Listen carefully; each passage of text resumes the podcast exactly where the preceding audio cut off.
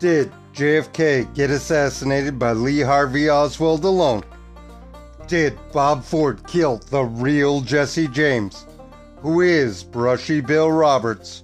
True history, we'll get to the bottom of it. History History's always been written by the victors, and it is not as clear or pretty as it is portrayed.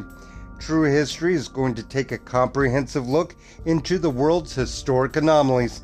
And if you have questions about what might have happened, then True History wants to bring you the answers.